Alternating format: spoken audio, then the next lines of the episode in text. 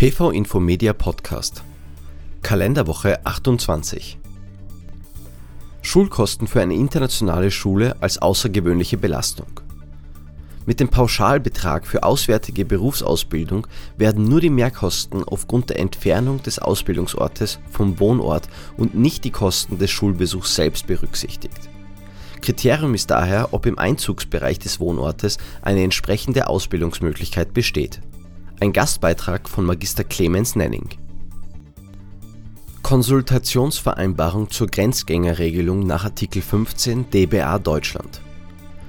Die deutschen und österreichischen Finanzbehörden haben sich auf Basis von Artikel 25 dba Deutschland in Konsultationsgesprächen zur Auslegung der Grenzgängerregelung des Artikel 15 Absatz 6 dba Deutschland in Zusammenhang mit aktuellen Entwicklungen in der Arbeitswelt wie Homeoffice, Teilzeitbeschäftigung mehrere Arbeitgeber verständigt. Ein Beitrag von Magister Monika Kunisch. Abzugsfähigkeit von ausländischen Krankenversicherungsbeiträgen. Beiträge zu einer Krankenversicherung aufgrund einer in- oder ausländischen gesetzlichen Versicherungspflicht sind begrenzt mit den Höchstbeiträgen in der gesetzlichen österreichischen Sozialversicherung als Werbungskosten abzugsfähig ein Gastbeitrag von Magister Clemens Nenning. Beschäftigungsbonus. Wissenswertes für die Abrechnung für den zweiten Förderungszeitraum. Viele Arbeitgeber beginnen in den nächsten Monaten mit der Vorbereitung der zweiten Abrechnung für den Beschäftigungsbonus.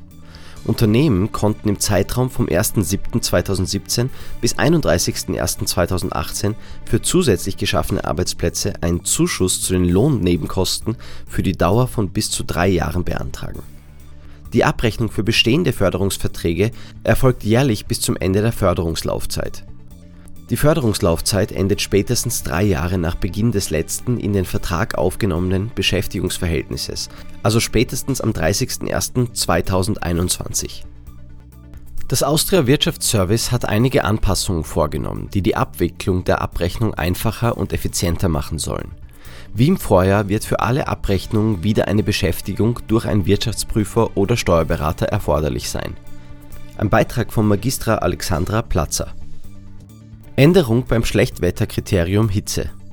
Wie bereits in PV Info 5 von 2019 angekündigt, wird rückwirkend mit Wirksamkeit 1.5.2019 das bisherige Hitzekriterium von mindestens 35 Grad Celsius auf 32,5 Grad Celsius gesenkt einen Rechtsanspruch des Arbeitnehmers auf hitzefrei gibt es aber auch weiterhin nicht.